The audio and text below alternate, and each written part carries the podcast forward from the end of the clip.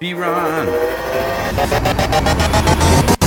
Good morning to you and yours. Thanks for tuning in to the dose. Dose. Jeremy Clevin, Mark Hutchins, the furry little animal Byron Filson. Hey, Behind. back in the house, Lizzie Hofer Irvine. Hey guys. Hey. Welcome back. Before we kick it off, workshop Wednesday today. Another spectacular lineup. I love this lineup, by the way. From orientation, a two hour business development class with Michael Marlowe. If your business is not where it's where you want it to be, listen to Lizzie on the podcast on the Yes. dose for the next several days and go to the business development class today at 10 o'clock. Then we got Steve Valentine in the house. I You mean, kidding come me? on. 1230. For real? Kelly Cook in the house. What? I mean, come on, 130. That's a 130. lineup. And then for you weapons lovers, be safe and defend yourself well. 230. Learn how to do it well is right. Doing and it safe. and doing it and doing it well. Yes, and safely.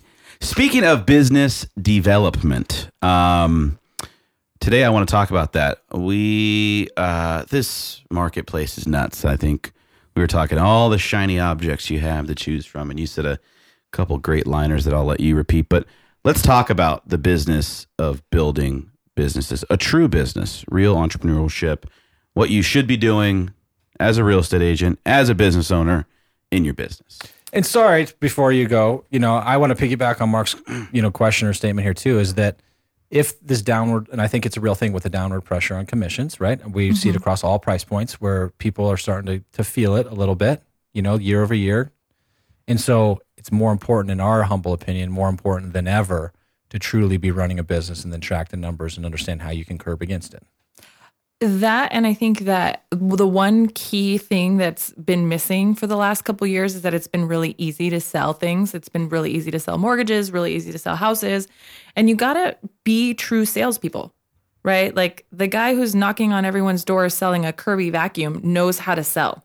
He knows the value of his product. He knows how to describe it. He knows why it's the best on the marketplace, why it would benefit you, and he's not confused because he sells right? And you know, there's this stigma So with like not wanting to be a salesperson in real estate or in lending, and it's like, mm-hmm. guys, you got to own that you're a salesperson and that your job is to sell houses. I think the the common cliche or the common call it a joke in this industry is when the agent thinks that I that I have to sell when I'm in the inside the home for a showing of look at this, look at that, and like nobody wants that person behind the back. Like it's like oh I don't want to be a pushy salesperson, but you're not talking about that. Well, you know what? I like kind of not of that. ki- Well, but a little bit though. Like ya? you walk into a new what home builder. you're talking about anymore. well, I'm talking about really knowing and owning your product. Like if you walk into a new home builder, right, they're going to sell you that house, that model, that builder. They get it. yeah, They know their benefit statement. They they understand like how they compare to their competitors, and they're actually selling. Okay, so I don't actually think that that's a negative. Um, I don't think that we want to be the used car salesman stigma where we're like bait and switch people and we're trying to like, For you sure. know, Got it. that that's what I think people are more afraid of. But I do think that people have to become better salespeople. Period in this marketplace hundred percent. and then really understand like what value they provide and and you can't it's just not that easy anymore but i like that because Yeah.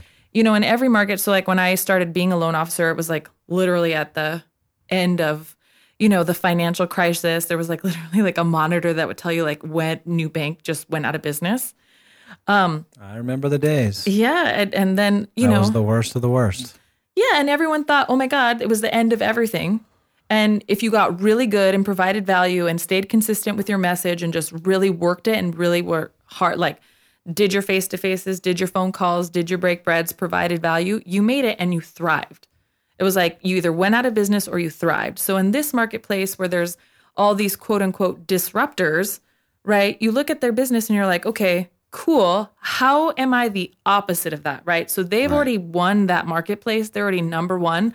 How am I the opposite, right? Because the opposite still wins in any economy. It's just that people always try to be more of the same, or they don't know, or they think the opposite is wrong, or they're too afraid to go niche. So, like, I think that, you know, there's about 4,000 something transactions. Like, I'm not looking for 4,000, I'm looking for 100 you know and 100 people have to believe in what i'm selling believe that we're the best more but it might not be like the easy 800 FICO score 20% down people. It's, you know, maybe I'm looking for people who are like, they need actual mortgage guidance with getting qualified. Right. They need somebody to walk them through credit. They need somebody to help them with the budget. They need somebody to help them with whatever it is. But I'm providing value that cannot be replaced by a rocket mortgage. Right.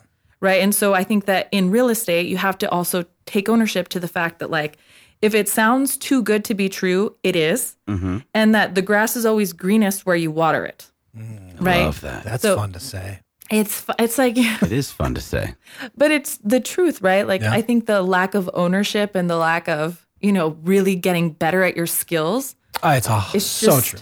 like Well, we we you know we get caught up, and again, we've been been a little fired up about this these things lately. You know, we're always looking for the tell me next yeah yeah the next shiny object, the next the next thing instead of watering the grass that we currently have and going all in on the things that we know that are working. Right, watering the grass that we're that we're standing in before we give up or turn our back on it. Like, oh, it didn't work. oh, the leads were garbage. and oh, taking this. stock Yeah, in yeah. your own business versus other people's Oh my! businesses, Oh wow! Look at that. right? Well said. I couldn't have said it better. I really couldn't have.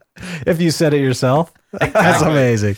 Seriously. Uh, but, but- you need to. Or But to that's make things better. But another thing we've been saying for a long, long time, you know, again, like you're saying, taking ownership of it yourself, right? Building your own your own business. So, okay, so now the question becomes, right? When we the the I guess the challenge to this is if people are out there looking to folks saying, okay, well, this is the recipe. This is the way that this person has gotten successful, and I can do the same thing. So, are they following the herd, so to speak, or is it a hybrid maybe looking doing. Some things that made them successful could work for me and i could try these things. You know for you as you know for instance you know everyone's chasing lizzie right now okay? So do they do what you've done over the last couple of years? Or and or the question again the second part of this what are you doing right now? So I typically tend to do so like the there's a big bunch of big hype on like internet lenders and Rocket Mortgage and whatever. Yeah. So whenever I look at what's trending, I typically go and say I'm going to be the opposite of that because I have not enough money in the world to compete with the Quicken Mortgage. Right? Like that's a you know billion dollar company. I'm not going to participate in that. I'm going to go the opposite route. Um, I think that the recipe is the same. The ingredients are different, if that makes sense. Yeah, So it's no, like you can't replace like phone calls and face to face and all that that stuff if you're a relationship person. Um, but you can't just provide the same things. So it used to be like I'm a really great technician, right? So re- being a really great technician is literally the dinosaur of loan officers right now yep right? So if you're the person that had access to MLS, it's the same deal. You we can't sell information anymore. It's literally got to be our knowledge and our expertise. And so that's what we sell now, right? The value of that. So like how do you know that Rocket is the best? Right? That's things going a million miles an hour. You're not talking to anyone. How do you know that that was the right mortgage for you? right it's you know it's figuring out how to emote how to provide like you know different scenarios different things versus you know what the latest and greatest shiny object is right? Mm-hmm. So you know people are afraid of things like Opendoor you know that's been like a really hot topic all the i mm-hmm. buyers you know all the hedge funds coming into the market and i'm like you know i think it just points out that whoever goes there wasn't really your clientele anyway. Right. and if you go the exact opposite route and you're like, here's how all the ways that I provide value, right? Like, you know, Steve Valentine, who I love and adore, is going to teach a class on solution based selling. today at 12:30 Today. Thank you. He's totally hooking me up. He's taking my slot this time. Um, but like, that's how you provide real value. Yep. Right. So that's, I mean, just figuring out, but it, he can't replace getting the message out without, you know, relationship making like the newsletters, the phone calls, the events, the everything. Right. So the delivery is still the same. It's just the message is completely different. It's so very true, and hi- I love that you know his like solutions, multiple streams of income, and then solutions, business solutions for his you know clients, um, and then the di- diversifying and the ancillary businesses. And I think that if there's some, you know, if, again, if there's downward pressure, commissions, buyers, this, that, or the other, diversifying, be able to provide more than just a single service. I think that's all very, very important. Like if you are going to want to keep your commission the same, you got to sell why it's important.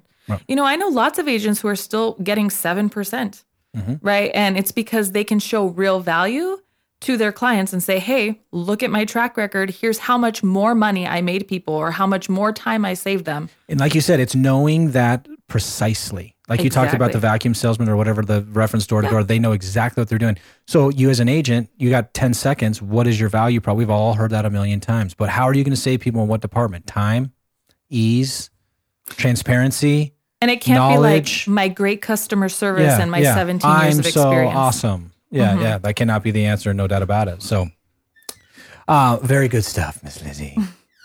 Very well, welcome. we're sad that you won't see you on the workshop Wednesday docket today, but it's okay. We're having a baby soon. and I will still be around. I just Yes, can't teach I'm a class. Did I Stand not in. announce that to the world? No, it's okay. if you see me, you know I'm very pregnant. Good stuff. All right, guys. Have a great day. See you later today. Talk to you tomorrow. Bye bye. See you, Byron. Love you. Oh, bye.